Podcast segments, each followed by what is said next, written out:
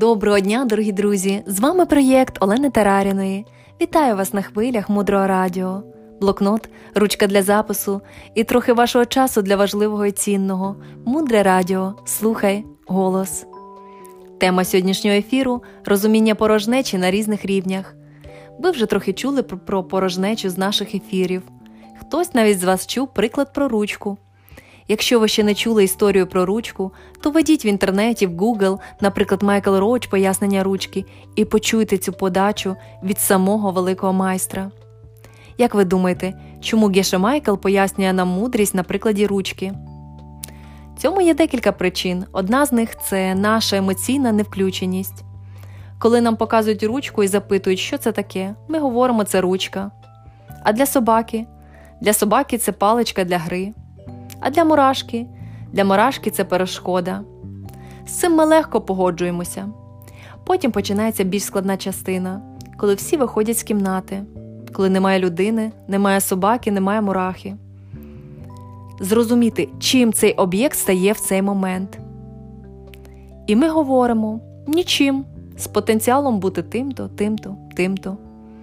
Потім іде третя частина, коли повертаються по черзі людина, собака і мураха в кімнату. Для кожного, в залежності від його насіння, це буде або ручкою, або іграшкою для жування, або колодою, або перешкодою. Знаєте, нам з ручкою це зрозуміти досить легко, тому що ми в загальному приймаємо те, що ручка для собаки це іграшка, для мурахи це перешкода, для нас це інструмент, що пише. Складніший варіант це коли нам говорять, що економічна ситуація в країні це теж ручка, і вона теж порожня. А це вже складніше прийняти, і ми говоримо, що ця ситуація сприймається тисячами мільйонами людей. Так значить, вона об'єктивна сама по собі. Але все-таки ми можемо собі уявити, що навіть у складній економічній ситуації є люди, які від цього виграли. Для них вона сприятлива. Наприклад, під час війни багато з тих, що не могли завагітніти, завагітніли. А ті, хто ніяк не міг підняти свій бізнес, створили чудові компанії. Один з рівнів порожнечі це порожнеча близьких нам людей. Нам же цю порожнечу відчути набагато набагато важче. Коли людина, наприклад, наш партнер знаходиться у стані гніву, роздратування, без обґрунтованого гніву на нас або поводиться негідним чином, і нам кажуть розслабся, він порожній, це твоє насіння, це твоя карма так його бачити. Він не є сам по собі гнівливим, він не є сам по собі дратівливим, без відповіді все з тебе. І тут це прийняти практично неможливо, тому що ми в цю ситуацію залучені емоційно. У нас з цією людиною сильна емоційна взаємодія, і тому, друзі, порожнечу іншої людини прийняти нашій свідомості дуже складно. Але є ще більш складна тема, тому що з людиною, якщо ми починаємо практикувати, ми починаємо бачити деякі результати. Ми починаємо змінювати деякі свої звички, розмовляти більш м'яким голосом. І раптом наш партнер теж стає менш дратівливим і теж починає з нами розмовляти так-то і так-то. І ми вже бачимо результат. Ми говоримо так, наш партнер приходить з нас. Він є нашим відображенням. Через кілька місяців або кілька років ми звикаємо до цієї ідеї, і краще або гірше ми починаємо використовувати це у своєму житті. А ось коли ми підходимо до теми того, що ми самі порожні, що там немає ніякої об'єктивної людини, яка існує з якимось якостями, можливостями, ось там ми починаємо вже опиратися. Наша свідомість вступає буквально в жорстоку сутичку з тим, що ми не є такими-то або такими-то. Давайте розглянемо цю тему на прикладі сну.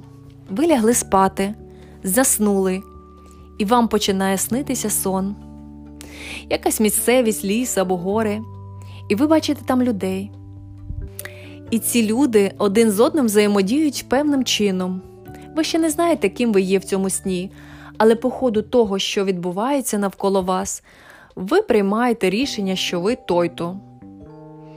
На початку ви не знаєте, чоловік ви чи жінка, молоді ви або старі, але по ходу з нами щось відбувається, і у вас складається уявлення про те, що, що ви за особистість.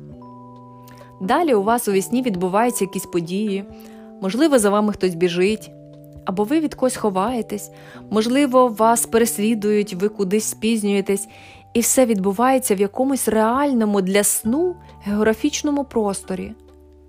Але де це все відбувається?